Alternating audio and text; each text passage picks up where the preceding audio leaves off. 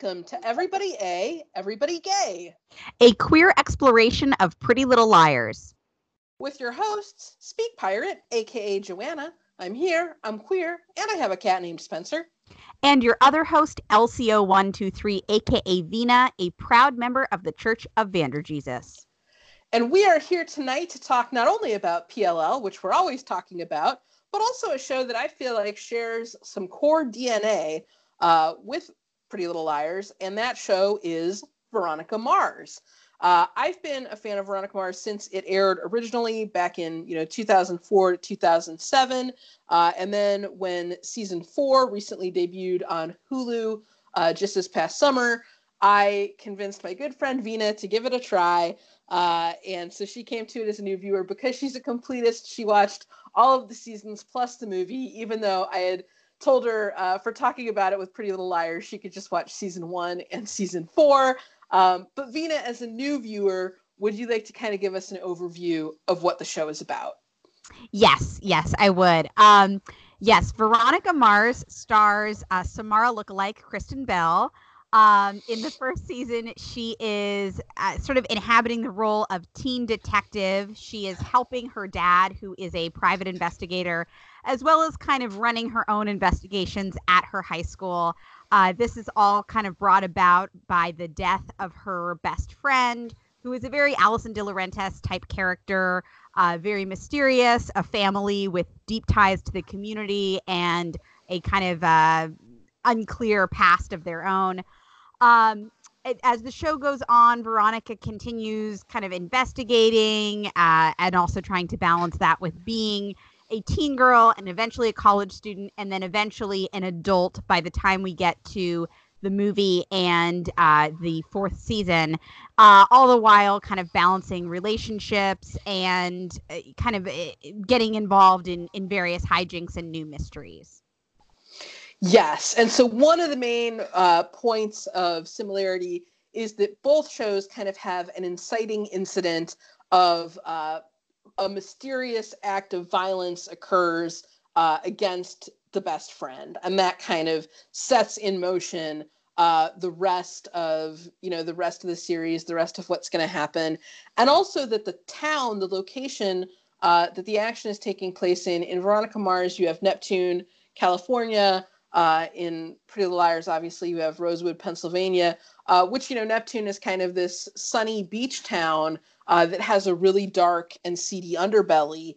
And similar to PLL, where you have, you know, Rosewood that seems to be this, you know, nice, uh, safe suburb where all of these dark things are, are kind of going on underneath the surface. And also, both towns are really corrupt.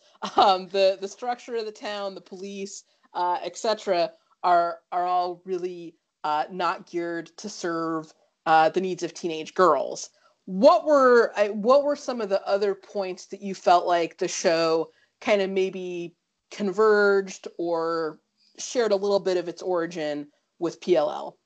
Mm. Well, you know, I mentioned that uh, Lily Kane, that's sort of Veronica Mars's version of, of Alison DiLaurentis, the dead best friend. She shares a lot of DNA with Allie.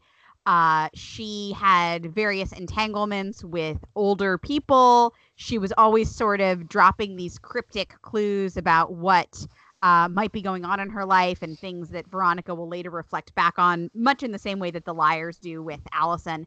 Uh, but I think a, a, a, big theme in both shows is sort of this idea that um, the world is kind of always out to get you as a teenage girl and nobody's really on your side so you kind of have to just like take the mystery of your life take the corruption of your life into your own hands and kind of just figure it out on your own.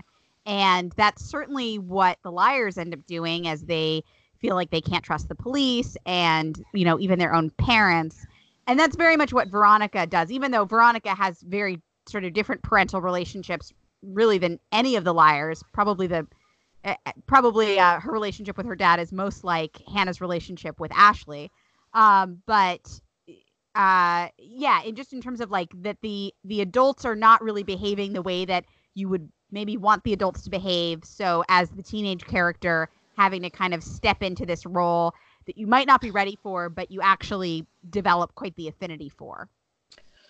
Yes, and when you talk about Lily Kane being kind of a, a proto Allison DiLaurentis, I think that the show's treatment of Lily uh, and PLL's treatment of Allison, uh, they're both really similar because the mystery is ostensibly about what happened to this character, but a lot of the investigative work tends to be about the mystery of who this person was. How mm-hmm. well do you really know this person who in life you thought you knew extremely well? Yeah, and and uh, Veronica Mars, a show that I think is is in a lot of ways committed to being a little bit darker than PLL. They don't walk back any of the Lily Kane reveals. It's not like you think that Lily Kane was sleeping with all of these older men, and then you're like, oh no, just kidding. They were writing a book about her. Like, you know, like the the people who are the people who are bad, the people who are sort of targeting Lily, um, and the people that Lily was involved in are like that. That stays that stays true throughout her character arc. Now let's talk a little bit about the um, the idea that Lily is involved uh, with a variety of people. And actually, I think that that's one thing uh, that I'm really glad they allow Lily to do. Lily has, uh, you know, when she's alive, her uh, on again, off again boyfriend is Logan Echolls, who this is going to be uh, like a spoilerific podcast. So if you haven't seen Veronica Mars yet, you might want to um, you might want to go watch seasons one and four, and then come back and uh, and listen to us talk about the rest of it. But um, her on again off again boyfriend is Logan Echolls, uh, who is kind of the the rich asshat next door, uh, who spoiler alert later becomes a love interest for Veronica. Um, so she's involved with Logan. Uh, she also has kind of a, a side uh, a side hustle uh, affair going with uh, the leader of a local biker gang, Weevil Eli Navarro. Uh, and she is also uh, involved with uh, an older guy who turns out to um, to have some some pretty m- bad motivations. Um, how and I, I, like that Lily is allowed to have all of those relationships. I like that they don't walk it back and they don't slut shame her. Uh, they really, you know, they really just like put it out there as like this is all a part of who Lily is. This is part of who Lily was, and Veronica, as her best friend, never really has any judgment for her as she finds out about these other uh, these other entanglements that she had.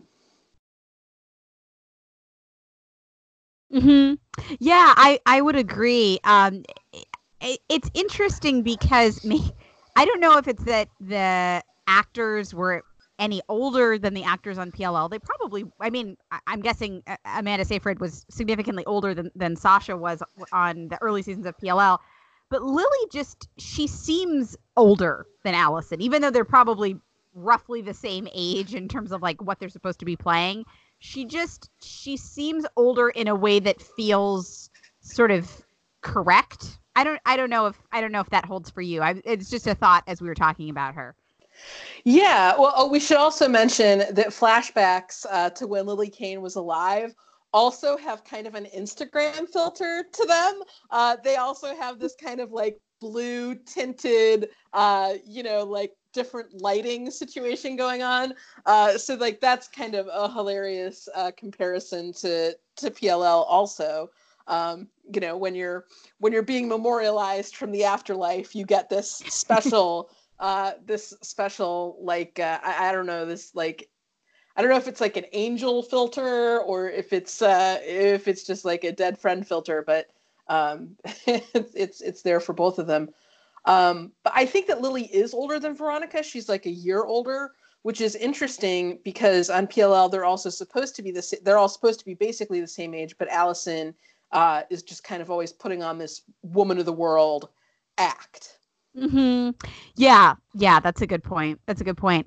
Um. And I mean, gosh, there's there's so many there's so many sort of avenues to go down in terms of the parallels between the shows, things that things that Veronica Mars maybe did more or less successfully than PLL.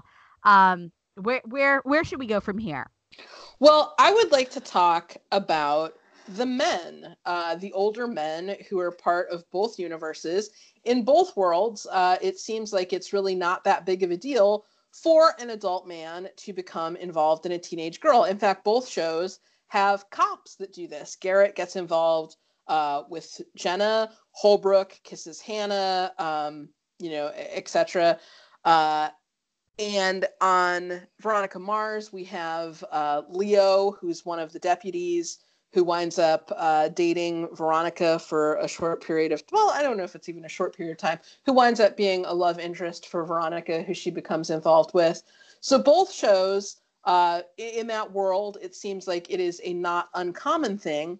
But uh, one of the things that happens on Veronica Mars is that uh, the older dude who Lily Kane is involved with who uh, their relationship goes south when she discovers that he is uh, taping their sexual encounter without her consent, uh, and that leads to uh, that leads to her stealing the tapes and then him going into a violent rage and murdering her. In Veronica Mars, that is shown as a character flaw on the part of uh, on the part of I'm going to say his name. Uh, it's Aaron Echolls. It's Logan's father, who she is uh, having an affair with. So, what do you think about that? Do you think that Veronica Mars does a better job of holding men accountable, uh, or an equally sometimes disappointing or equally uneven job of holding them accountable? What would you say to that?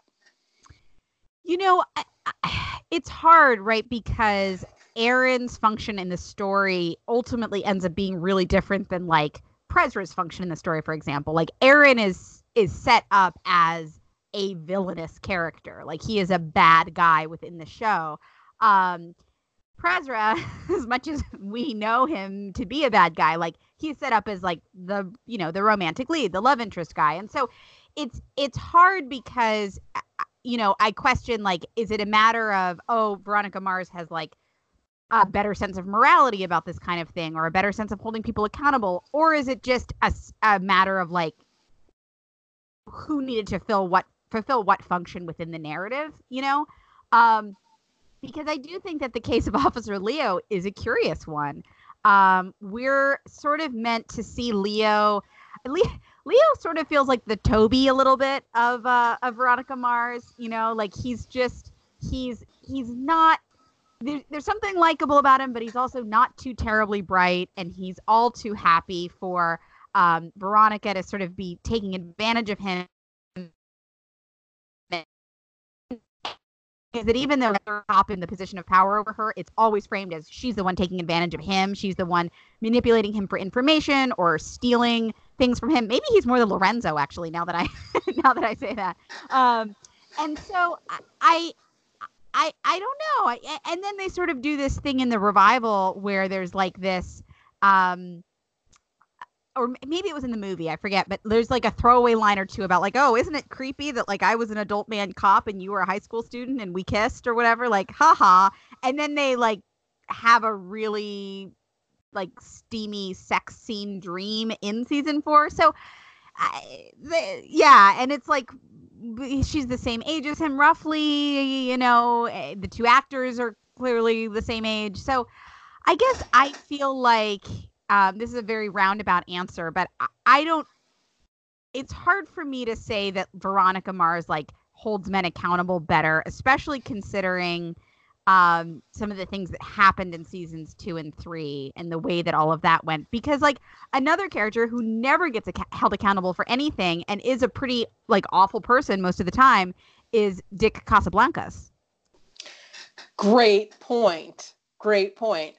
Um i think that it's interesting that you mention veronica and leo as being sort of a spencer and toby-ish pairing because i think the the common thread there is that Veronica and Spencer are both a lot smarter than their male law enforcement partner, um, and so it is like on Veronica Mars. I feel like they go out of their way to show that uh, oh no, he's not taking advantage of her; she's taking advantage of him because of his uh, because of his police connections at this time.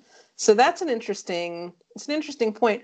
But okay, if Aaron Echolls had not murdered Lily, uh, mm-hmm. his his crimes would be uh, sleeping with a, a girl who was uh, not yet of age, who was uh, significant. I don't know how Aaron how old Aaron Echolls is supposed to be. I'm going to say late 40s to early 50s. Would you that agree with that? Right.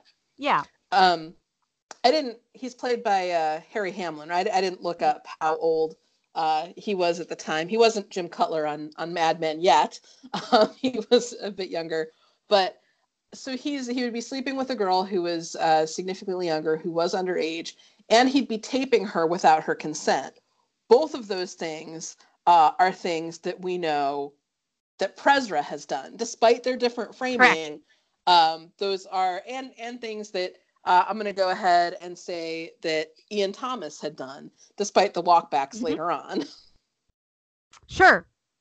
Yeah, I agree. I, I, but but I think even in that we have the interesting case of like the way that Ian is framed versus the way that Presra is framed because there's a lot there are a lot of similarities between Ian and Presra and one guy, you know, is hung from the bell tower and like pretend suicided and the other guy gets, you know, has his adopted baby and is off married with Aria. So like I I, I think that I, I, I think that both shows like they have a pretty flexible morality when it comes to to this particular issue. Um, I think that Aaron Echolls like there's there are he has those two things, but like there are a bunch of things about Aaron Echolls that frame him as a villain. I mean, he beats his son. He's um, you know, he's an alcoholic. He's not eh, not that not that that's a character flaw, but it's sort of painted as a character flaw within the show. Um, there are many things that point to him like sort of being labeled as unstable or bad or dangerous um, beyond beyond his relationship with Lily, I think. Yeah. So one of the things that I really like about Veronica Mars, although I, I don't love the way it ended, uh, is that Aaron Echolls goes on trial for the murder of Lily Kane.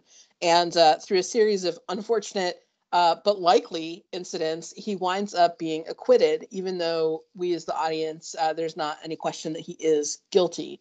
Uh, and I, I think that that speaks to how PLL also exists in this space where, like, justice through the criminal justice system probably doesn't exist. Like, no men ever go on trial for killing Allison or for any of their misdeeds that they commit against the women of Rosewood. Uh, the only person we ever see be on trial is Allison for killing Mona, who, of course, is not really dead. yeah, I mean, you know, the, the, the subtitle of PLL really could have just been the trial of Allison DiLaurentis. You know, I mean, that's ultimately what it what it sort of became about. But um, no, I I agree. I think that um, it's it's interesting because after season one, it really felt like we could have not seen Aaron Echolls anymore, you know, or he could have died in the big sort of standoff um, at the end of that season.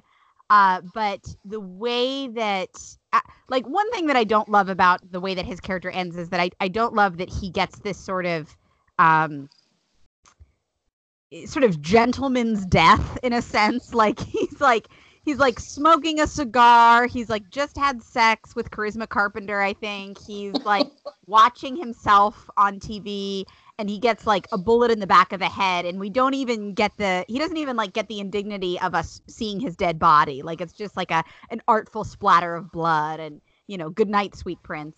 And um but I but I do agree with you that I, I think that the the showing us the trial first of all really serves to kind of like double down on the um, just corruption of Neptune um, and the corruption of the criminal justice system in general. But uh, it it also is really an interesting kind of um, place to take that character and that storyline.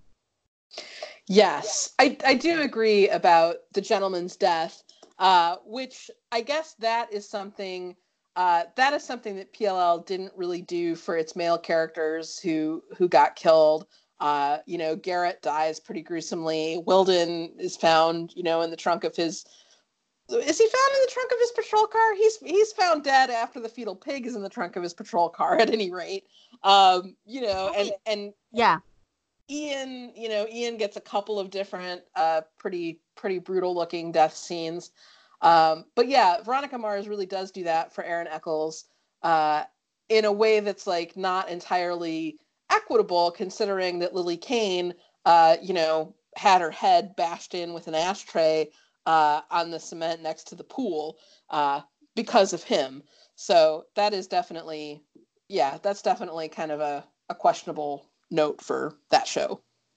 Yeah, but I, it, it's in general, I think that he is held accountable to a degree um, that that that PLL didn't wasn't really didn't really seem that interested in engaging in. I mean, I, I think I, I mentioned before, like I think that Veronica Mars was more interested in engaging in in sort of the dark side of humanity in a in like the real way, not in the like fun creepy A way. You know, like I feel like PLL, mm-hmm. you know, PLL would engage in like the dark side of of A, but it was like we don't really want to deal with like mental health issues or it's like PLL would be you know make make Charlotte this this villain and have her give her whole villain speech, but it's like we don't really want to like use the word trans or like talk about like her being a. Tr- it's like the, the real world issues of these characters. The show wasn't very interested in engaging in, and I actually think that Veronica Mars, for better or for worse, often for worse, like often did kind of engage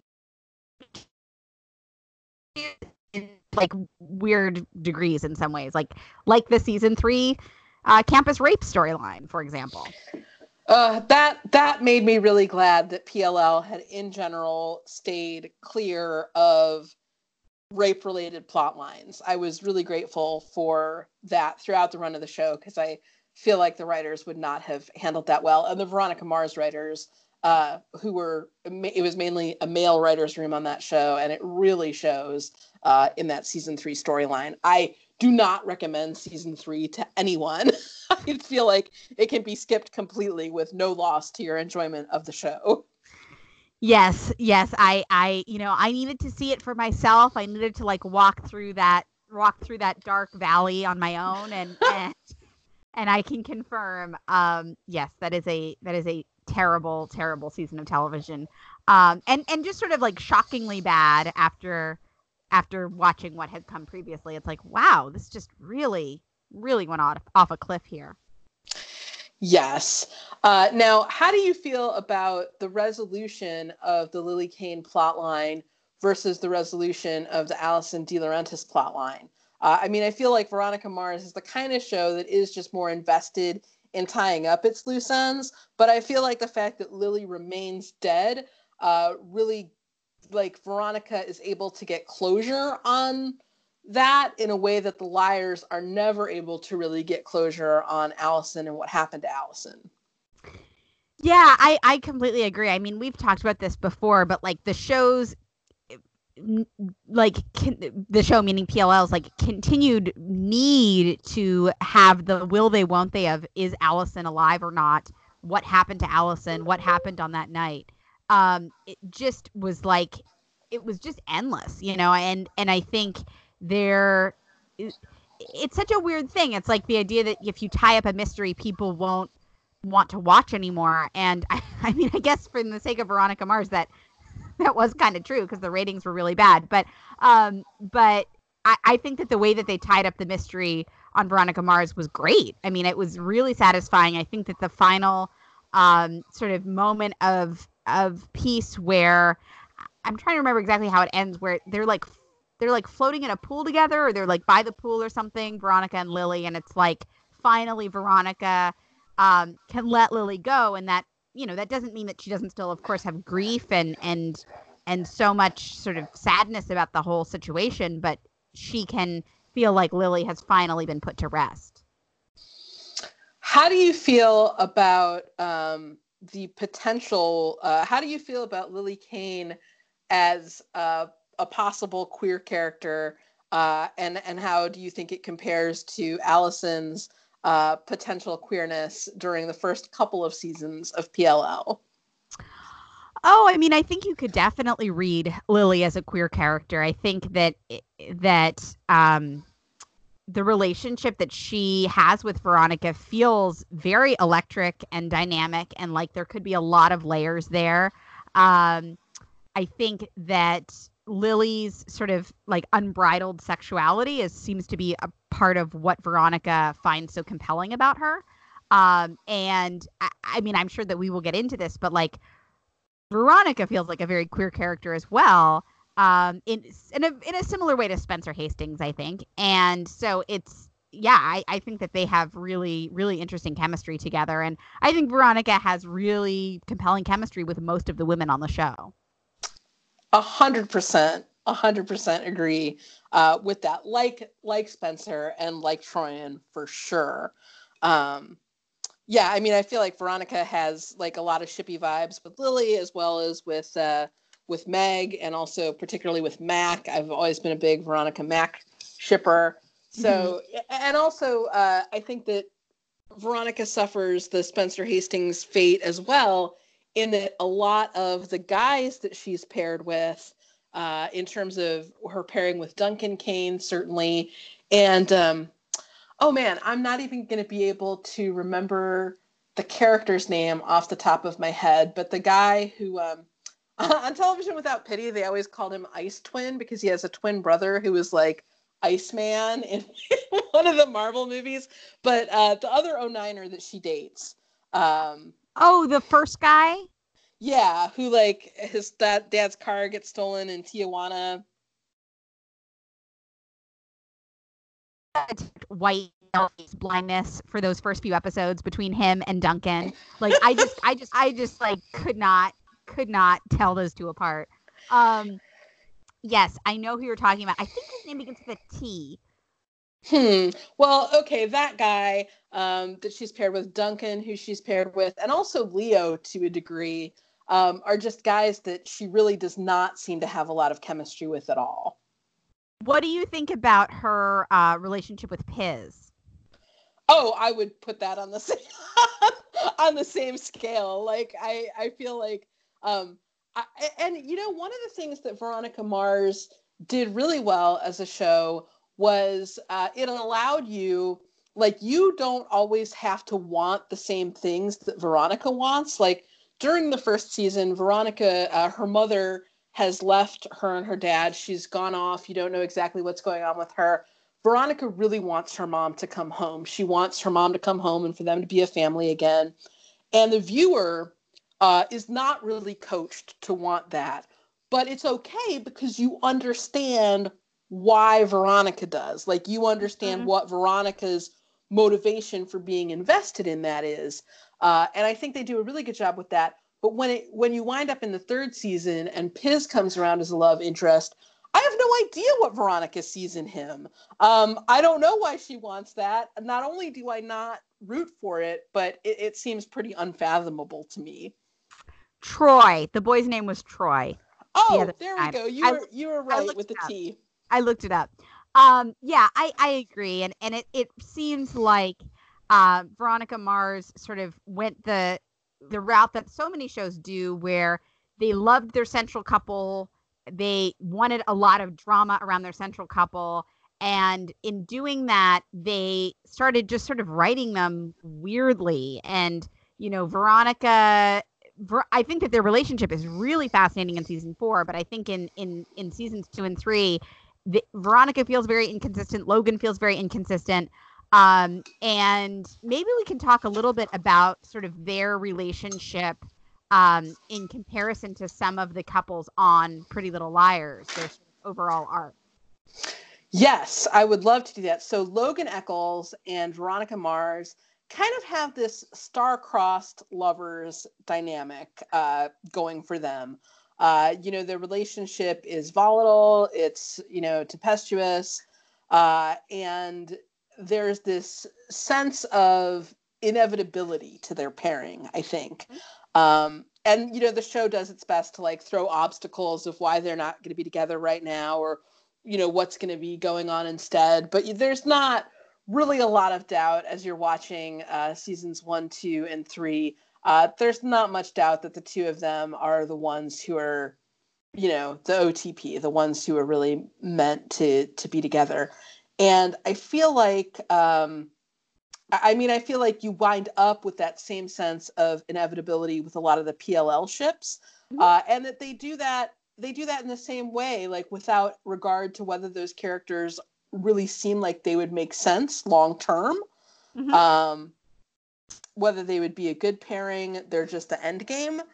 Um, and I think that that becomes really interesting. And I'm sure we'll talk about this in just a second. It becomes really interesting when you think about what each show did uh, after the characters were older and more adult. Yeah, yeah, I I agree. I totally agree. I think that um,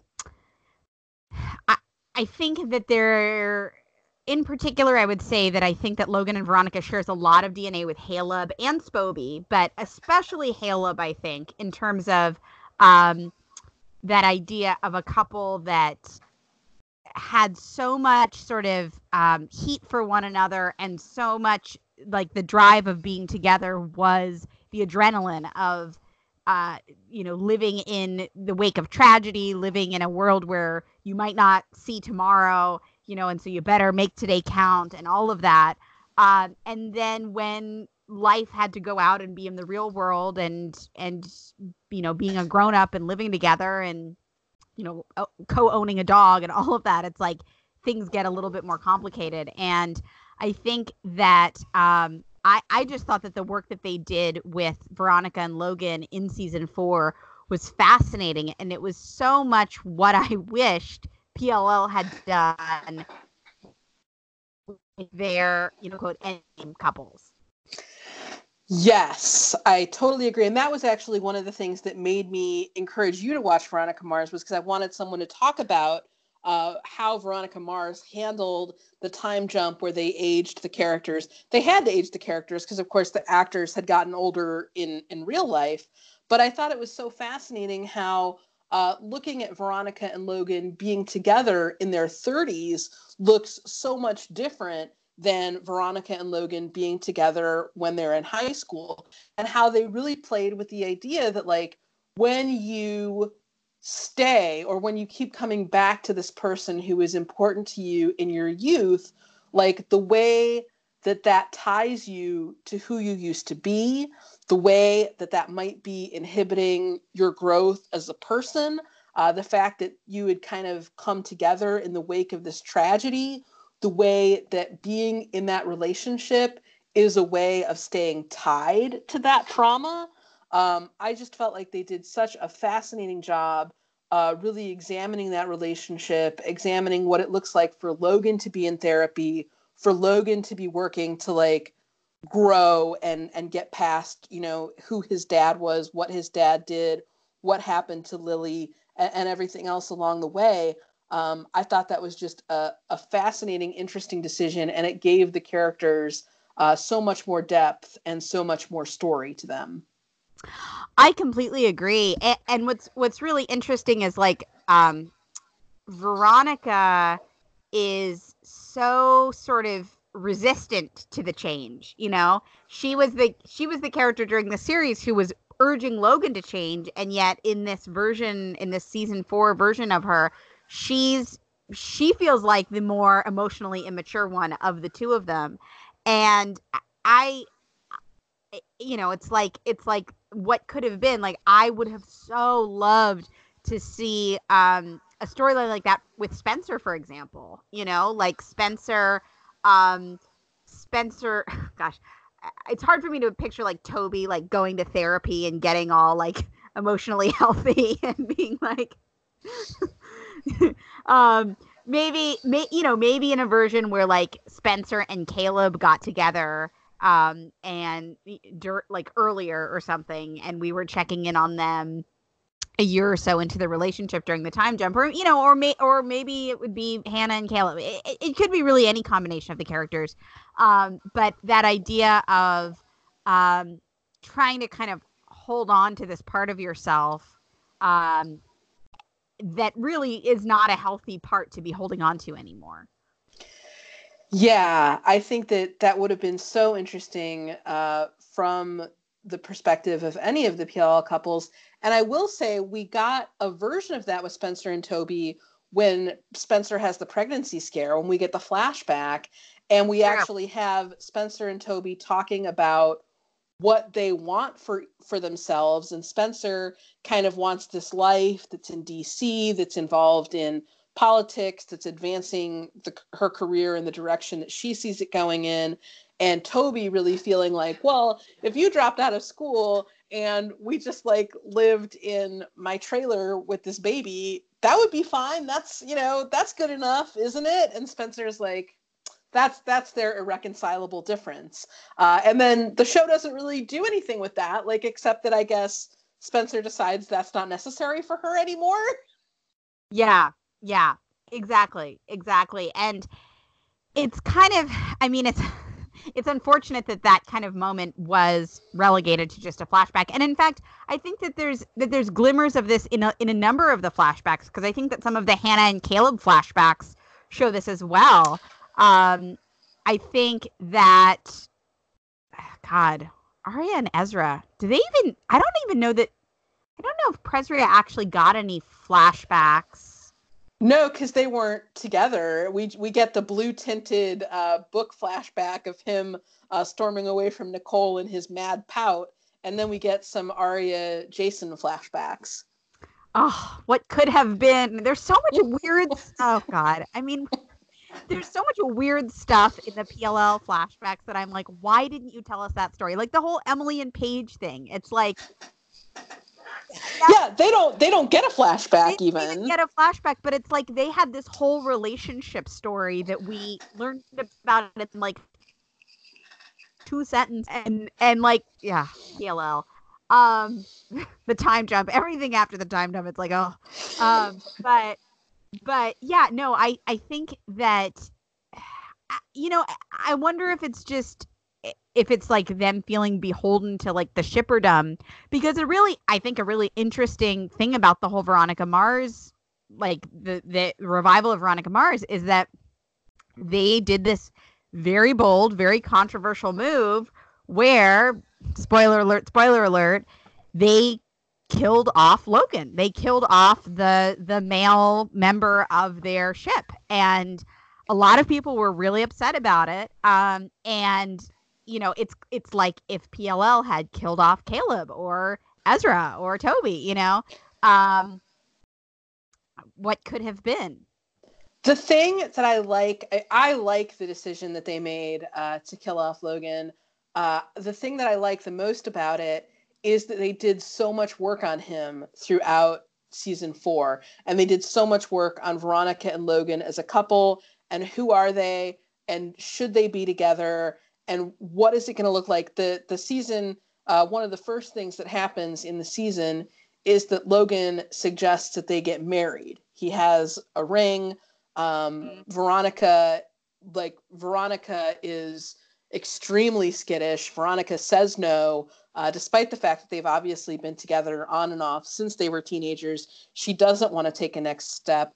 And it seems like Logan may have proposed in order to push the issue, in order to say, are we moving forward? And if we're not moving forward, should we still continue to be in this relationship? So they they do all this work on the relationship and then once they've decided yes we are going to go forward we are going to be together then that's when they kill Logan off. And I feel like, uh, in a way, they do that because the story has it's come to its natural conclusion. Like there aren't more interesting possibilities for the relationship. They really did uh, all the work they could do. They got all of it that they could out there, and I think that it's it's necessary for Veronica to move forward uh, to not have this relationship with Logan always keeping her in the same space. Yeah, you know, I I I don't disagree with anything that you said. I I in the immediate aftermath of, of watching the death, I had a, a slightly different feeling about it. I sort of felt like um like it was just kind of heaping more tragedy on Veronica and also had the potential for us to go kind of a, a Maya Saint Germain route where he just got sort of immortalized as like her perfect boyfriend and some of the great like complicated dynamics that we had seen playing out over the last season might get a little bit sanded over in sort of future reflections about him.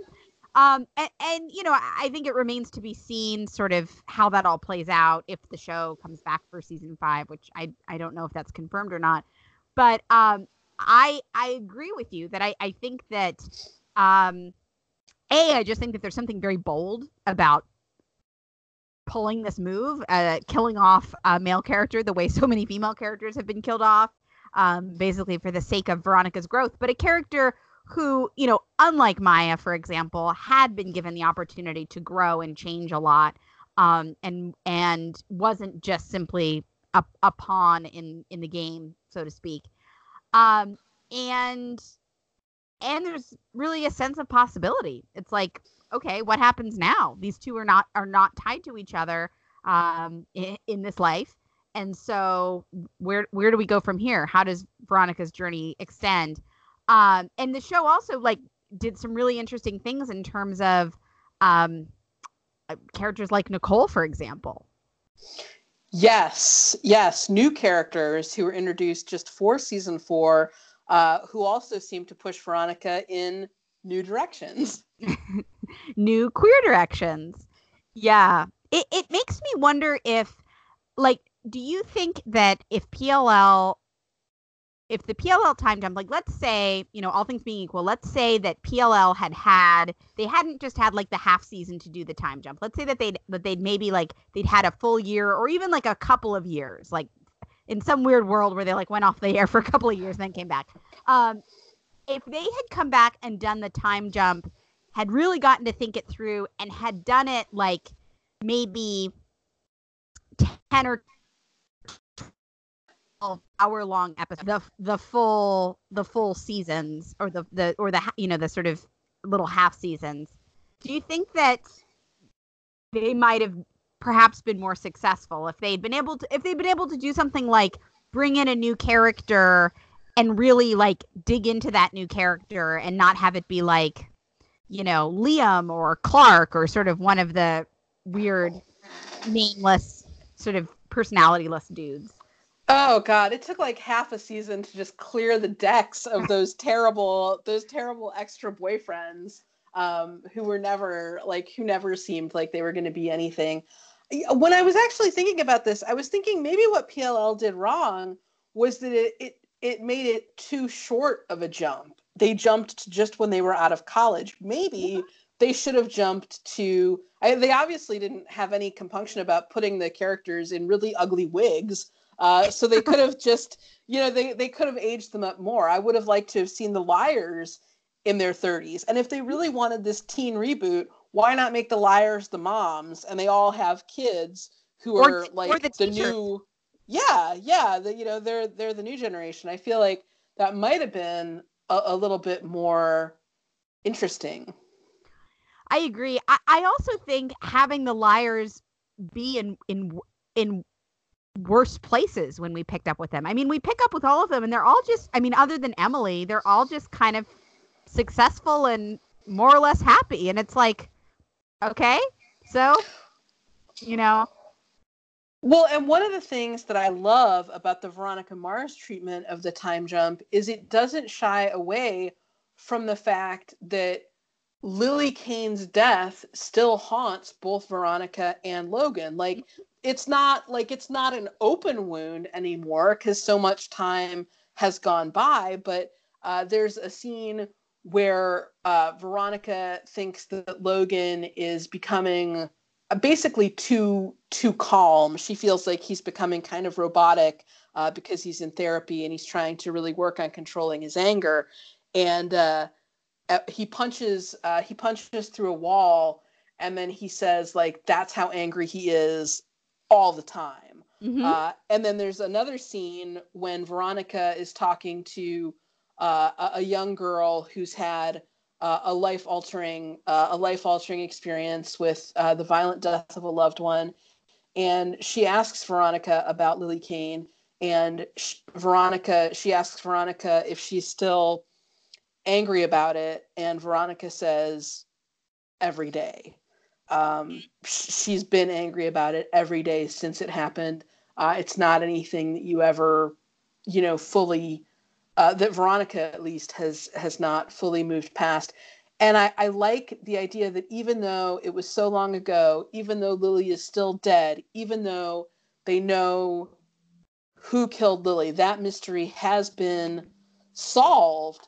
Uh, what happened still echoes and still affects their their current lives. And I feel like the liars uh, they're all in too sunny a place. I feel like, yeah. Um, when when it comes back, and maybe that's a lie too. Maybe no one is doing as well as they seem to be doing, but it just seems like uh, when you've had this this life altering experience, uh, it's going to continue to impact you and to influence your decisions, even when things are going well.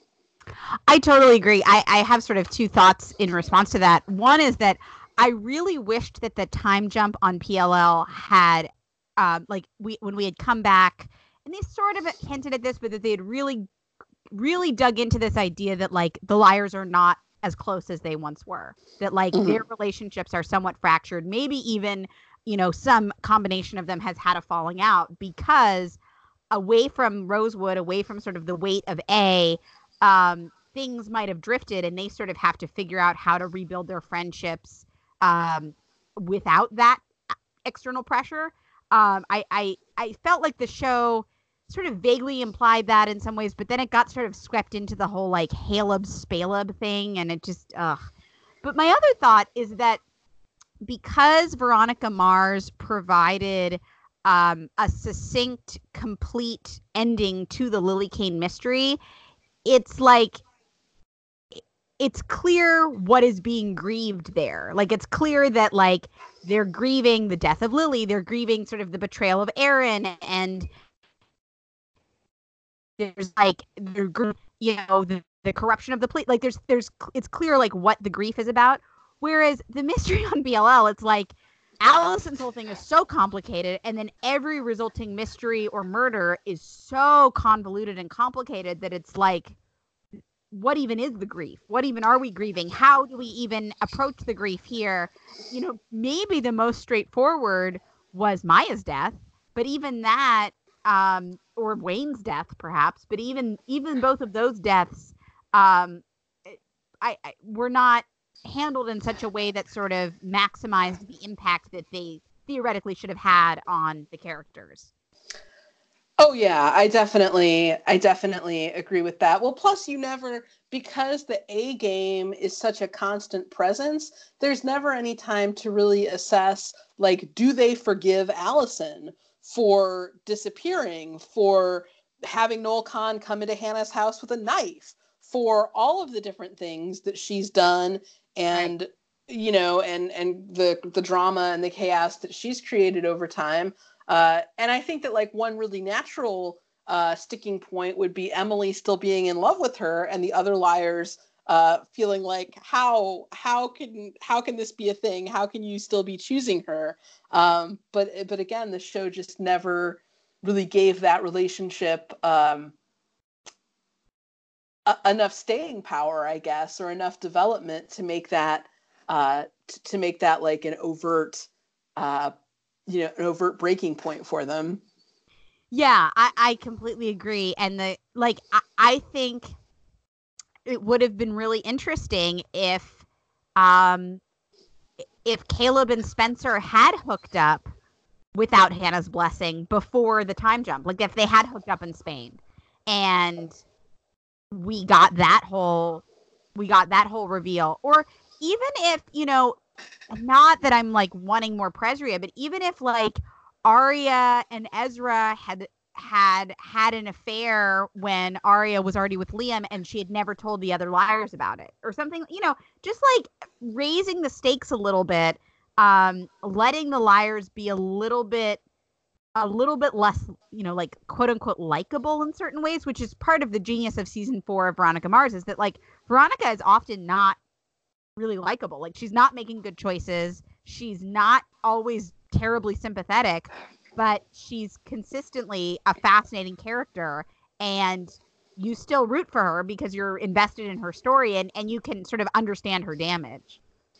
Yeah. Well, you know, when you were talking about uh, Logan's death piling more misery on Veronica, I feel like that's another Spencer parallel because by Yeah. the time we get to the later seasons, Spencer is just like, you know, she's she's losing her love interest, she's getting shot, her parents aren't really her parents, like anything uh anything that really like the the, the eventual uh, Uber villain turns out to be her twin that has this bad accent that she never knew existed before. It's like a whole, it's, it's just like this whole mess of things. Uh, but I feel like one of the traits that Veronica and Spencer really share, uh, and that they share with like other uh, other characters in like a lot of noir uh, young adult shows now, like I would say, like with Betty on Riverdale or with the new Nancy Drew, they have this like can't stop, won't stop element to their personality. Like Mhm. once once they're on the trail, uh, this is their pattern, and they are completely incapable of uh, of not finding out the answer, no matter what the cost to them is going to be. Right, and and that and that it, that gets to the point of a- really some really sort of self-destructive tendencies and um, a real sort of alienation of the people close to them. Yeah, there's a great scene in season four of Veronica Mars when Veronica uh, has actually like developed like a new friendship that has some interesting undertones uh, with Nicole, who's a new character who owns uh, a, a bar in Neptune, and Veronica's dad is suspicious of Nicole. He thinks that uh, they should investigate her by bugging her office, which Veronica Veronica places the bug in the office, and then Veronica uh, tasks herself with listening to everything that's going on in the office. And at one point, she tells her dad uh, that you know he's not her boss, like they're they're partners, and actually Veronica is kind of the more capable hand in the investigative unit at this point. But she tells him that it's making her feel like sad and and dirty to keep listening to this. Uh, at one point, she's just listening to, to Nicole have sex with one of the bartenders who for the record, every bartender we ever see at Captain Quacks is, uh, or Comrade Quacks is female. Uh, but anyway, Veronica has been listening to this, and her dad says, Well, you, you don't have to. Like, you can trust your instincts, you can set it down. And you see Veronica consider it, and then you see her put the headphones back on. And I feel like Spencer Hastings would would do like you could substitute Spencer in that scene and it would be the exact same outcome. It's yeah, I totally agree. And you know, when you were talking about that, it was making me think about Buffy, and it was making me think about you know the the multiple times throughout Buffy where Buffy will say some variation of like, I would love to just put this down and go to the mall and be a normal girl, and but I can't. Like I'm, you know, somebody has to save the world again. Somebody has to, you know, slay the next vampire. And how there's almost this way in which both Veronica and Spencer have anointed themselves with that sort of chosen one mentality of like Buffy, like literally is the chosen one, right? Like I think Buffy genuinely, uh, a part of the tension of her character is like there's a huge part of her that does want to put it all down. And Spencer and Veronica, I think, are two characters who like have so internalized the message that they're the ones who have to solve the mystery, that they're the ones who have to get to the, you know, get to the finish line, get to the bottom line. Um, that they are making these choices, but it's almost like they they don't even they feel like there isn't even a choice to be made. And that's so interesting because both of these shows are about teenage girls coming of age in a world that is very hostile to teenage girls because of the patriarchy and because of uh, you know humanity in general being somewhat of a letdown sometimes, uh, particularly in the Veronica Mars world. Um, and it's so interesting that these are both characters like Spencer and Veronica are young women who were trying to like forge their own path. They would both tell you that they're intent on doing that, and yet they wind up um, they wind up in a place where uh, they don't really even believe that they have choices anymore because of this like sunk cost fallacy that they've already uh, you know, they've already invested so much. Somebody has to be Spencer Hastings. Nobody else showed up for the job uh, Right. uh, when Spencer tried to set it down. Like, if Veronica doesn't listen to what's going on in that office, no one is going to be listening. And what if there's a clue, you know? Sure. Exactly. Yeah, it's like this this this comes before anything else, right? Like this this is this is everything. It's like the mystery and the the act of solving the mystery is the bad boyfriend. Like it's the thing Sure. that these girls just can't quit. And if you look, if you actually like Spencer has a lot of kind of bad boyfriends. Veronica has a perpetually bad boyfriend uh, in Logan. Uh, you know, look look at Betty on Riverdale has, you know, God. Jughead, who's certainly a bad writer, if nothing else. But um, he's a, he's a weirdo, okay? Look at his hat. I don't watch Riverdale, by the way. I watched like the first season or part of it, and I, that's a show that I watched because you told me to, and I, I also I'm quit sorry. the first Why did I- why did I tell you to watch that show? I you liked it. I did like it, and then and then I just couldn't. I could. I didn't even make it. I didn't even make it to Cheryl coming out as queer. I, I stuck with it through that part because I really uh, I liked that I liked that character development. But now I'm down to just like reading fanfic and watching some of their scenes on YouTube. It was it was Jughead in the stupid hat. I mean that was that was what did me in. I mean, it's just like Jughead is going to grow up to become Prezra. Hashtag Oh. facts. Yes, it, the the line between Jughead to Prezra to Byron Montgomery, like it's like it's like like just like an age progression of one man. Like it's they're not even separate. humans. It's true. It's true. When he's Byron's age, he's going to be wearing that beanie because of his receding hairline. Oh God, oh God. Does that mean that Betty is gonna be like um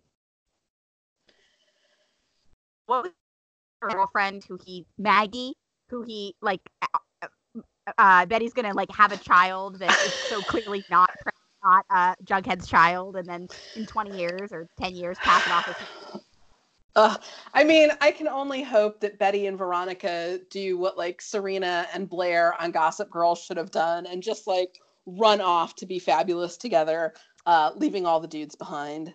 Yes, yes, it's true. Um let's let's start anew. Great. Okay, so another thing that I think a lot of these shows have in common, and, and we were kind of talking about, um, you know, not only Pretty Little Liars and Veronica Mars, but also some of these new shows like Riverdale or Nancy Drew or even the new Batwoman, uh, which I know you're not a big. Uh, I've actually watched the first 3 episodes of- or the yeah, first 3 episodes of it. Yes. Oh, great. So like all of these, uh, all of these shows kind of uh, deal in the idea that to find out who you are as a young adult, uh, to find your place in the world, you may need to uh, investigate and wind up confronting uh, the darkness of your own origin and your own family. Right, right. Which I, I think is such a fascinating sort of metaphor for like, um, basically becoming an adult and, um, or even like going through therapy and recognizing all the ways in which like your family and who you were raised shows up in your life now and sort of has impacted the way that you relate to the world every single day. Yeah, and I think that that's like Spencer winds up having to really investigate and interrogate uh, her identity and who she is. Uh, I feel like Emily and Alison have to interrogate who they are, certainly, uh, Mhm. as does you know, as does Charlotte, um, as do really the rest of the Hastings. Um, and then Veronica, of course, has to reckon with um, you know, there's there's a plot line during the first season of is Keith, who she has such a close relationship with, is he her biological father? Um, Or is Jake Kane her biological father? Was Lily her sister? Um, and and it, it goes on from there. Um, of course, on Riverdale, Betty has had to investigate her family. Uh, on Batwoman, it looks like uh, you know Kate Kane has some some work to do on that front. Also, what is it about that kind of storyline uh, that really has so much potential? Do you think? Oh, that's a great question. I mean, I think because uh, investigations are always interesting, you know, and and somebody having to sort of investigate like in, I feel like the best version of that is somebody having to investigate their family in a way that sort of forces them to confront their own identity.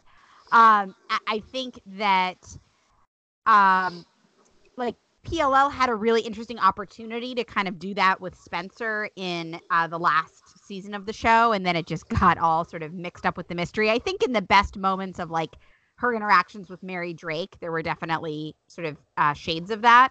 Um, it's a really fascinating thing to explore with somebody's twin, but when you throw it in at the end and give her a goofy accent, there's just not much space to kind of explore. Um, but I I think that um, I think it's because everybody feels sort of haunted by their family.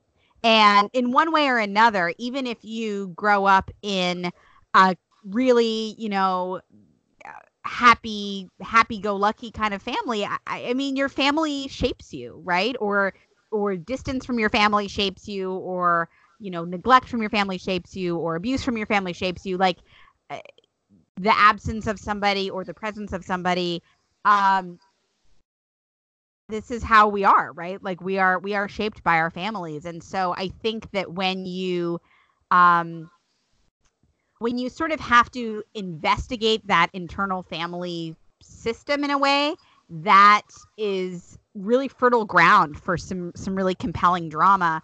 Um part part of that too is i think we're sort of um many of us i think as, as children are kind of conditioned to like you don't really question your family. And so there's something that feels like a real marker of adulthood to be at a place where you can kind of question your family or realize that your parents might not be right all the time or things like that and when you take it to that heightened dramatic place of somebody literally investigating not just questioning their family but investigating their family or doubting their family um, it, it sort of ramps up the metaphor in a way that i think uh, when executed well, can be very powerful. Yeah, I, I definitely agree with all of that. And I also think that, like, the point at which these stories take place, like in your late teens, in your early adult years, I think that that's a time period when you're making a lot of choices about who your chosen family is. Sure. And so it's also, it's in a weird way, it's a time when you're sort of having to decide whether or not you're going to re up with your biological family or with the mm-hmm. family who raised you. Like, in what ways there's going to be an intersection of your chosen family and your biological family. Uh, you know, maybe there is, maybe there isn't. Um, and that that is, you know, for Spencer, the liars become her family in a way that is much more real and more stable uh, than, you know, the, the Hastings family uh, that raised her, and and certainly uh, more stable and sustainable than Mary Drake and Alex Drake, who kind of pop in as these villainous hand puppets at the end uh, to to reveal their biological connection to her. Um, but with Veronica Mars, you get uh, you know you, you get the even when she thinks that Keith may or may not be her biological father, she actively chooses him. Um, you know, and, and, she chooses Wallace and she chooses Mac and she chooses, um, you know, a lot of the people who are uh, there and, and with her through the early seasons to kind of be her chosen family. Uh, and the same on these, I, I, think that's an interesting element of it too, is when you're kind of transitioning, um, you're transitioning between like the family you were raised in and the family that you're going to hope to carry with you uh, as you move forward into your adult life. Absolutely, absolutely, and I think all of that is is part of why it feels so unfortunate and unsatisfying that the liars are not the ones to identify Spencer from Alex Drake, but it is in fact Toby, Jenna, and a horse that get that. Uh, also, I think it's really interesting when thinking about uh, Veronica's chosen family that as much as she wants to reunite with her mother, um, her mother once her mother like goes away, you know, once they sort of have their have their what is that end of season one or end of season two? End of season one, I believe. End of season one. Her mother is gone, and her mother is gone. Like we do not see her mother again. We do not hear from her mother. Even Brett has a mom. Um, and while you know some shows might have really dug into like the loss that Veronica feels about that, I think that that this that season one has her grieving that loss a lot. Um, there's really a sense that the family that she has, uh, even in the wake of her mother leaving, is uh, in many ways family enough for her. Yeah, I definitely, I definitely think that that's true. Uh, another, so another thing that we kind of talked about as you were going through and you were watching uh, the the multiple seasons of Veronica Mars.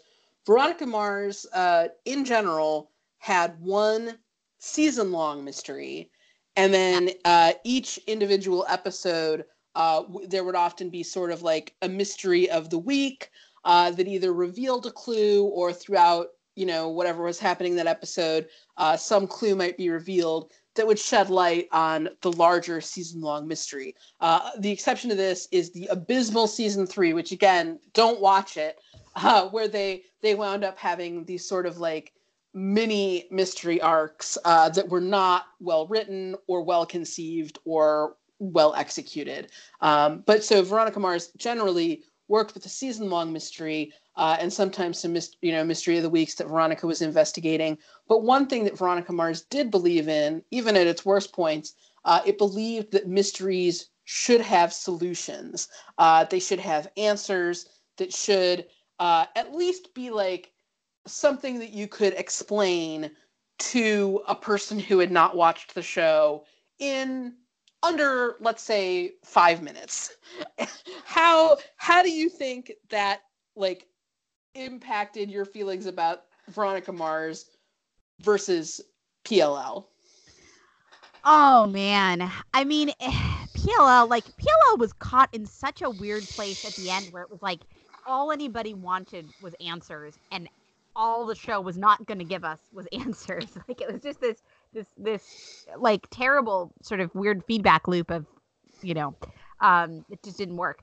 Um but I I think that yeah, I, I think that having answers, like I, I think that when you when you refuse to give your audience answers, what that is saying is basically, oh, the story is the resolution. And once we give you the resolution, you're not going to be interested in the story anymore. And that's really sort of not um, taking into account that the story is often not the resolution. You know, um, I I heard someone say recently that like a people get really caught up in this idea of like a, a story that's a quest. Oh, the quest. People, characters are going on the quest, and that the quest itself is not like the the actual going and getting the thing or finding the thing. That's not really particularly interesting. We've all seen that a million times. But like the interpersonal relationships and the things that happen and the things that people discover about themselves, that's that's the fertile ground. That's the story. That's the interesting part. And so I think that when you deny your audience a resolution, you're making it all about the resolution rather than the fact that there's a lot of story around the investigation and around the resolution itself. And having this really sort of linear binary A to B, oh, we have to like keep pushing B down the hill because once we get to B, it's not going to be a story anymore, is is uh, just a, a weird and really sort of uncreative, I think, way to look at writing uh, writing a mystery. Um, and certainly, I think Veronica Mars proved um, sometimes more successfully than other times that just because you have a resolution to the mystery does not mean your story is over. Yeah, I definitely agree with that. And I think that Veronica Mars also demonstrated uh, that just because one mystery is solved doesn't mean you can't launch a second mystery to also engage the audience. Like I feel like the Lily Kane mystery uh, from season one is always going to be probably the the best and most interesting mystery that they did. But I feel like the season four mystery was also extremely good, uh, and I feel like the season two mystery was certainly watchable.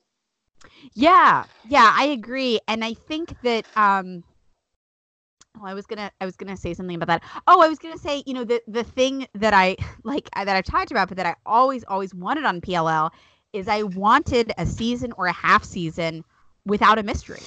I wanted a I wanted a, a a section of the show where we were just sort of the liars were just liars and sort of bond or not bond and sort of figure figure out their next step. And even though obviously season four of Veronica Mars has this big mystery plot, it feels like we're sort of getting elements of that. Um, the PLL, you know, the after A PLL that I always kind of longed for.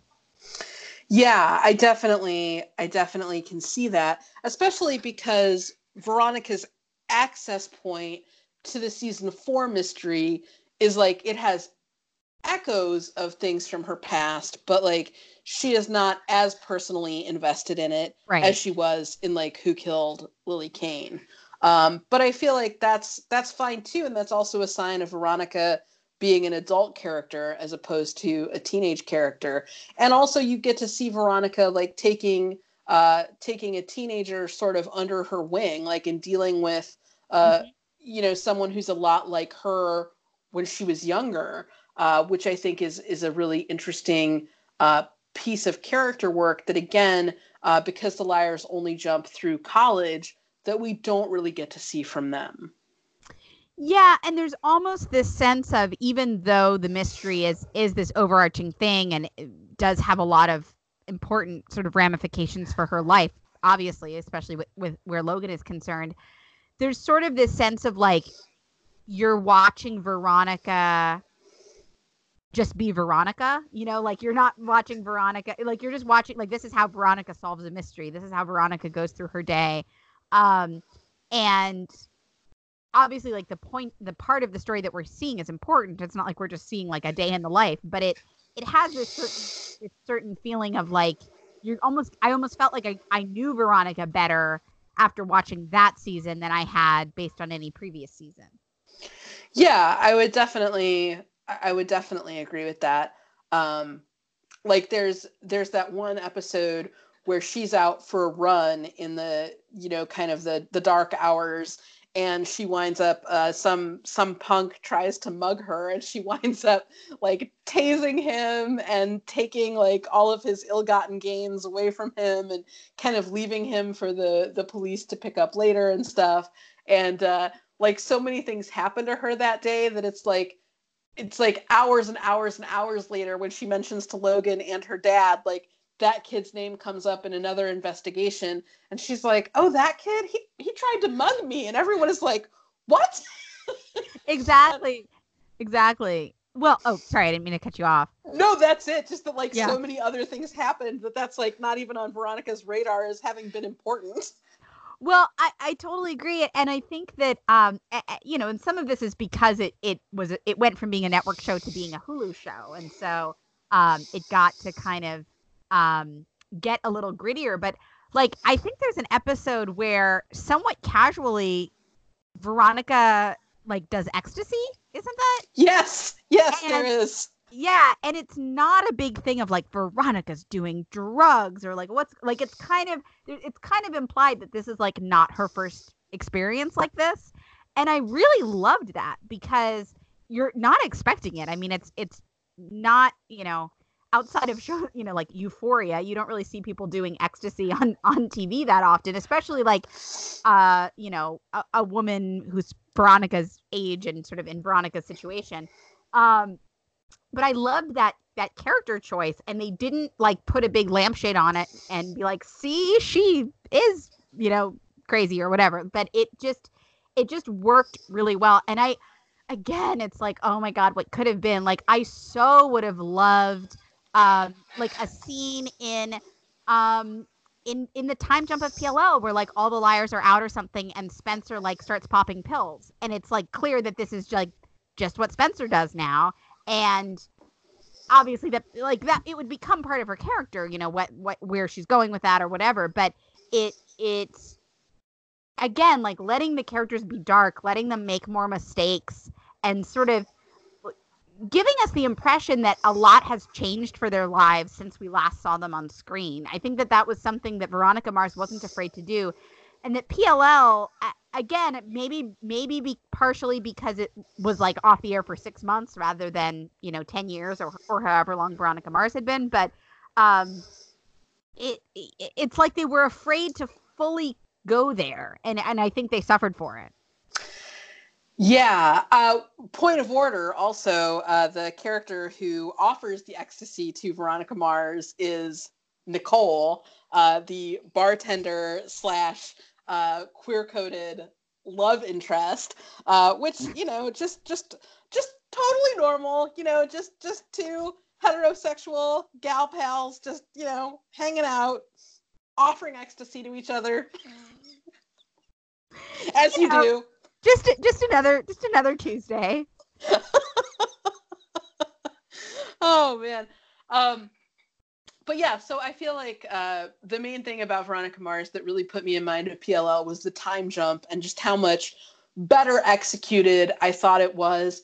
And also, I found myself, you know, I had really loved season one of Veronica Mars. I had been let down by kind of the subsequent uh, seasons, and I, I backed the Kickstarter movie uh, when it was coming out, but I, I wound up not really loving, uh, not really loving where that movie went. Uh, but I feel like the the season of four that we got really made me appreciate uh, how much I loved these characters and how much I loved checking back in on them uh, at later points in their lives. And so that leads me to a question of like, if PLL were to try to come back like 10 mm-hmm. years from now and show us like where the liars are when they're in their 30s, I, I would probably still watch it as disappointed as I've been, uh, particularly if it came back as a Hulu show, particularly if Marlene's input was limited. Um, what, what do you think that would look like? Well, okay, my first question back to you is Marlene's Marlene's input is limited. Who do you put in charge of that? Who do you who whose hands do you trust that Troian. I would make Troian write it and direct it. The whole thing. Yeah. or I mean, or like we could write it and and Troian direct it. That would that would be fine too. Okay. Okay. Um, I'm I'm all for that. Uh, that is a really fascinating question. I mean, I, I think that that Spencer would just like Spencer should be unraveled at this point. I mean, she's gone through such an, a huge identity crisis, and um, I, I as much as I've like poo-pooed the whole elopement storyline with Toby, I actually think that there's a way in which you could really make that work as just her um complete reaction to feeling sort of like an orphan is to reach out for this moment of, of of a family and you know to say let's get married toby and toby of course you know he's not going to get any better offer than that. He's going to go for it. Um so i think that that would be really interesting. Maybe spencer ha- and toby have finally divorced after like really giving it a go. Um or maybe they divorced a while ago and spencer has been um it, it always felt really correct to me that at a certain point in her life spencer would be sort of sleeping with anyone that moved male female or otherwise that like that mm-hmm. would she would get to a point in her life where that would sort of be her coping mechanism um, and and perhaps relapsing um, with with her pills or with you know alcohol or um, in some fashion. I think that um, or maybe just you know going having recently gone through recovery something something like that where spent like i think things would be things would be kind of dark for spencer. Um, and it that would feel really correct to me. Um, what do, what do you what do you think about that? Well, I agree. And when you were talking about how Veronica Mars season four was on Hulu versus on a regular network, and that did allow it to be more dark, I think that allowing the liars more darkness to their characters as they age uh, after everything that they've been through, I think that that does sound really appealing. Uh, and and really, it doesn't have to be like it doesn't have to be necessarily upsetting or traumatic. I think that, you know, like starting them in a dark place and then working them towards redemption, I think could be uh, a really interesting and, and really powerful narrative, especially because if they start out in a place where they're estranged from each other and wind up, you know, through reconnecting, getting everyone to a better place, I think that that would be really powerful too. Uh, plus, I would love to see Presria having broken up because he was, you know, still pursuing teenage girls. Yeah, I think that that would be that that would be a really interesting place to take Aria, and I could see Aria kind of, um, sort of having this, you know, I'll never love again attitude, wearing like very severe makeup and black turtlenecks and being very like dramatic and you know living in living in Germany or something like that. You know, like just like like going to this very sort of dramatic place, um, and then coming out of that, you know, eventually. Um, where, where do you where do you see where do you see Hanna and Emily? Um, that's an interesting question. I feel like Hanna would actually probably be doing the best uh, in terms of her emotional headspace. Uh, just because she was the most open to therapy during the run of the show, and sure. so I I would hope that she might have uh, availed herself of that again. But I actually think Hanna uh, would be kind of uh, Hanna would be becoming her mother. Hanna would be Ashley. I think she'd be raising uh, a kid that she was, you know, that was like the "we need to save our marriage" kid uh, mm-hmm. uh, that she would have with Caleb uh, before Caleb bounces. Um, uh, and I, I, think that, uh, yeah, I, I, think that Hanna would probably be in a, a decent place. I think she'd really have a lot in common with Ashley in terms of being like kind of a, a young single mom and, and maybe having some financial struggles around that. Mm-hmm. Mm-hmm. Um, and where do where where do you think Emily might be?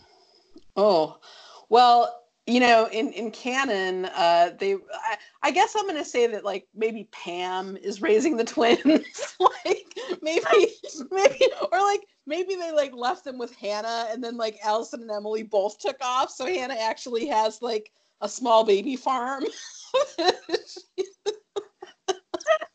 at, at her house. Um, because honestly, I, I, I, don't necessarily see uh, Emily or Alison. Well, I guess I could see Alison having to stick around with the twins more so than Emily.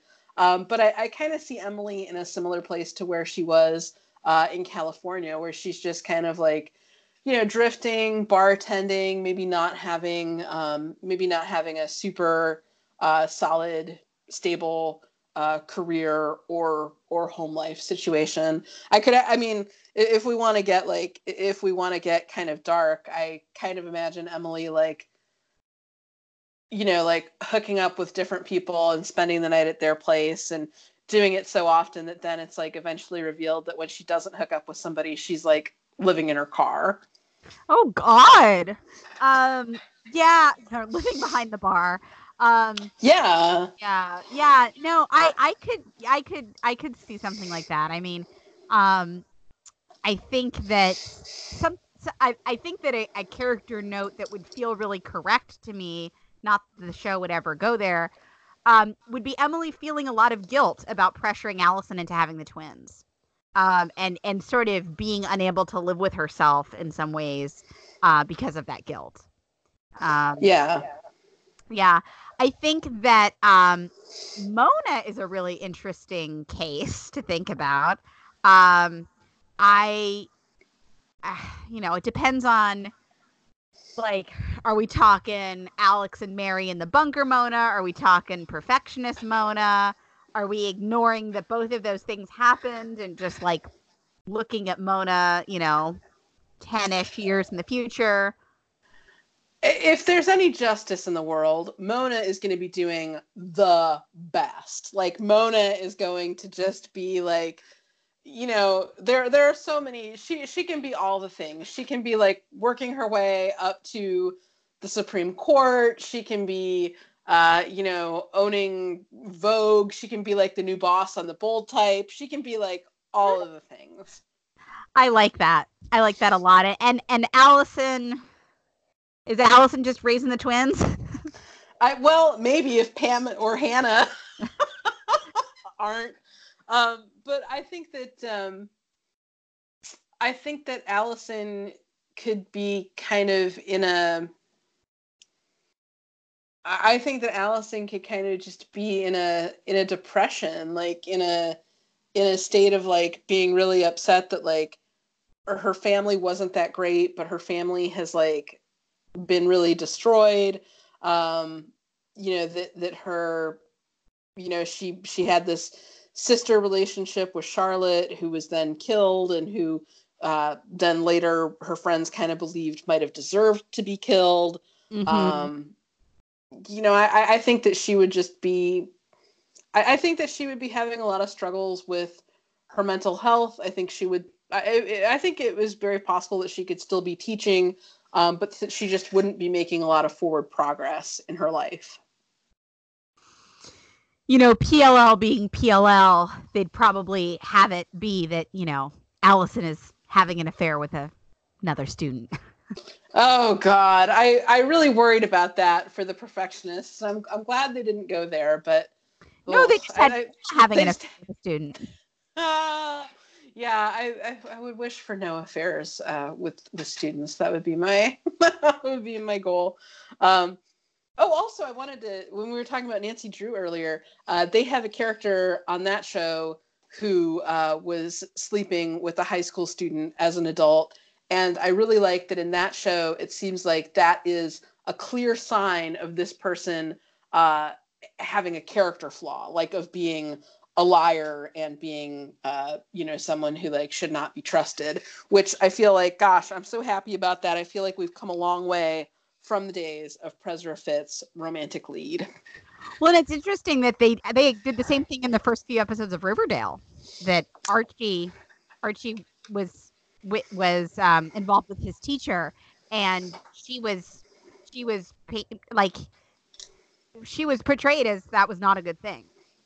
Yeah, and then she winds up uh, she winds up paying for that by being killed uh, later on in in the run of the show. Which actually, that's another good question. Um, so PLL has a pretty high body count based on the type of show that it is. Uh, and Veronica Mars also winds up with a pretty high body count as you as you go on. Um, but what do you think about uh, PLL's uh, various deaths of female characters versus Veronica Mars's uh, frequent uh, use of the death of female characters? Oh, that's a good question. Um, yeah, it's like PLL would kill queer women and Veronica Mars would kill blonde women.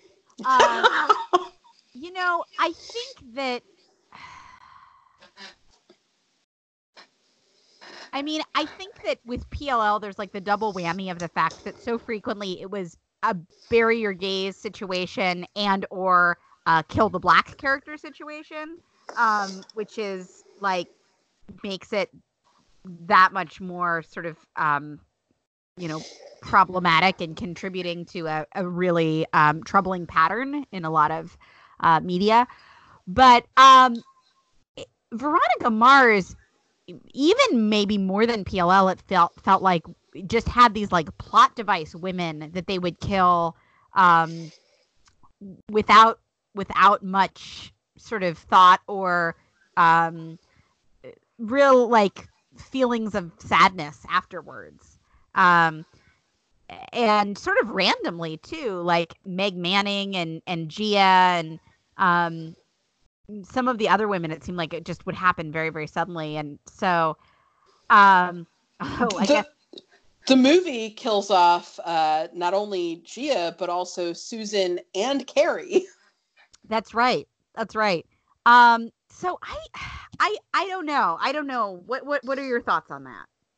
Well, I think it's. Uh, I, I just think it's an interesting note that Veronica Mars uh, when we talk about Veronica having trauma heaped on her uh, in a in a late Spencer Hastings kind of way, uh, that Veronica it starts with Lily Kane dying, uh, her friend Meg dies later on, uh, Gia who she's like not super close to, but is like one of the few continuous friends that we see Veronica having also gets killed, uh, and I, I do think that that is uh, a kind of a black mark and, and kind of a mark of carelessness uh, towards the show. And it was also one of the things that I think uh, made me almost cheer when they made the decision to kill off Logan, because that is someone mm-hmm. who is mm-hmm. going to have a definitive impact uh, and who is, you know, people were just so upset. They were so upset. And it's like, yeah, that's you know you get that way when a dude is treated like so many female characters have been treated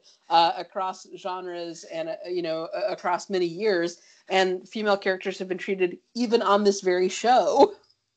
Well, and I I also feel like there are times where um, Veronica Mars, sort of the show and the character, kind of dips into this like. Veronica's not like other girls, you know, like Veronica's kind of a guy's gal. Like she has she has but it's like it feels like the relationships that the show really wants us to invest in are Veronica's relationships with the male characters on the show. Be they is it whether it's you know her father, her boyfriend, or her male friends, um, who are really, with the exception of Mac, much more developed than any of Veronica's female friendships. Um, and and I I do think that um, you know that's that's something that I would say PLL really gets a, a high mark for is like so many female characters and so many um, great, complicated, loving, supportive uh, friendships between female characters. Yeah, that's definitely a place where PLL has the edge for sure. Uh, I also want to just mention that uh, Veronica Mars, now that years have gone on, uh, really has an outstanding cast of like now well-known actors in various roles. Like kristen bell that was one of her first roles and now obviously uh, she's a big star the good place and frozen and uh, so many other things the voice of gossip girl etc uh, and of course uh, tessa thompson plays a role in season two in one of her first uh, you know, one, one of her first big roles that she has on the show. Uh, Joss Whedon makes a cameo uh, at one point in the second season. So you get a lot of great, you get a lot of great cameos, uh, and you get a lot of great people kind of coming across the screen uh, when you when you watch the Veronica Mars early seasons. Yeah, yeah, that's so true. And actually, I believe Tessa Thompson was brought into the show because the network wanted Veronica to have a female friend and the writers of the show so so much like didn't want to you know sort of cow to that that they purposefully made her very antagonistic towards veronica which feels like a very weird like cutting off your nose to spite your face situation. A hundred percent. Yeah. Yeah. And yeah and then i think that they actually were probably trying that with gia's character too um, to, to give veronica more interaction with other women uh, during that and, time period. And most of Veronica's interactions with Gia are Veronica basically rolling her eyes at the fact that Gia is such a girl. Oh like, yeah, and oh, I should mention that Gia is uh, Jessica Jones. Yeah, yeah, Krysten Ritter, who also you know huge role on Breaking Bad as well, um, and also uh, Don't Trust the Bee in Apartment Twenty Three, which is a a show that I loved so much and was canceled way too soon. You know, during this period, I really did not love Gia's character on Veronica Mars, and Krysten Ritter also had a small part uh, during the same sort of time period in the later seasons of Gilmore Girls. She's That's brought right. in she's brought in as like the friend who's not Paris uh, towards towards the end of Rory's college career, and I remember thinking like, oh my gosh, I really don't like this actress at all. Why is she showing up on these shows and like in these kind of annoying roles that I don't like? But in hindsight, uh, she's actually a great actress. I love her as Jessica Jones. Those were just two like not very well written characters uh, that she really did her best with uh, in the fullness of time. Yeah, yeah, I I totally agree. I totally agree. Um, yeah, it's it's uh, yeah, it's it's funny to funny funny how that happens, but yeah, there were a lot of a lot of great actors um on on Veronica Mars that have gone on to to show up in other things. It's it's cool to see even in yeah. I think even yeah like yeah Jessica Chastain is a uh, guest star. I think um oh what is that actress's name? I'm uh, Melissa Leo. She's like a guest star in one of the first episodes too. Um and yeah, so it's it's cool to see that. Uh, yeah, and there's um Oh my gosh, there is one actor who's like across the babysitter is uh, the the babysitter on PLL who is Aria's former babysitter who oh, Ella uh, wants to have a thruple with is Meg on Veronica yes. Mars, right? Alona Tal. yes, uh, yeah, she's she's blonde on um on Veronica Mars. But uh yeah, she is it's kind of it's kind of funny that there isn't that there isn't more crossover in the guest stars on mm-hmm. those shows. But um yeah, yeah. Oh god, that her poor I what is her name on PLL? Um um I want to say that it's like Sabrina, but I don't think it's actually Sabrina. Okay, I'm I'm I'm looking this up. I'm looking this up. Um and she has like she has those two stories that have been two stories that have been published on like websites, e e journals or whatever. Yeah, Simone, Simone, and she thinks Ezra's really cute. Um, yeah, and and I always felt like, oh my god, how many times did Byron hit on poor Simone? Mm-hmm. You know? Mm-hmm. And mm-hmm. Ella, for that matter. yeah, yeah. So, um, yeah, but I, I just felt like this was a really like there are enough points of comparison between the two shows that it seemed like it would be interesting to kind of like talk about that and, and dive in and you know maybe some of you have watched veronica mars of our listeners maybe some of you haven't but i i think it's uh you know, it's a show, show that I enjoyed through the years. Uh, skip season three, but otherwise, it's definitely worth taking a look at. Yeah, absolutely, absolutely, and and I think I think particularly Spencer Hastings and Veronica Mars, those two characters share a lot of the same DNA, um, and just in terms of like a character study angle, really interesting. And um, maybe one thing that we can just talk about before we wrap up is um, Veronica as a queer character. Like it's there's uh there's a there's a vibe. There's a vibe there. It's not it's it's never spoken about, but there's a definite vibe. Yeah, and that's way to Spencer. Yeah, in a very similar way to Spencer. And I feel like uh, Lily is like queer in the way that Alison is queer. Like I think we I think we see Veronica and Lily kiss, although it's like kind of one of those for the boys kisses uh, in the episode where there are videos of them going to like the spring fling or something mm-hmm. together, uh, where okay. Veronica and Logan are like working on a video tribute uh, to Lily. I, I think we see them kiss in that episode. I'm I'm pretty sure, unless I it's it's extremely possible that I just headcanoned that, but I think we see that. I think we see that happen. Uh, and then also there's um, a moment when Veronica is like having a dream about what uh, graduation day would have been like if Lily were still alive. And in in that version of of the world, uh, Lily is kind of uh, telling her about uh, like uh, an experience that that she had at college that Veronica thinks is like uh, a dude and Lily's like, no, it was, you know, it was a girl. And Veronica's like, oh, but she's like not really surprised. So I think it's definitely true that like Veronica's head canon is that Lily is queer. Yeah, Veronica basically has that reaction that Anna Kendrick has in a simple favor. it's like, oh yes, I had a threesome with my husband, but it was with a woman. Yeah, yeah, exactly. Um, so, but Veronica also pings as very queer, and I actually think that that's one of the reasons that you don't get to see her having a lot of close relationships with women, uh, like from a character standpoint, because I mm. think that's something that Veronica doesn't necessarily want to engage in with herself. Oh, interesting. That's a very interesting idea. I mean, I, I think that one sort of um, explanation that might be given that's, you know, uh, not a, a less like a less queer explanation is like she would never want to replace Lily.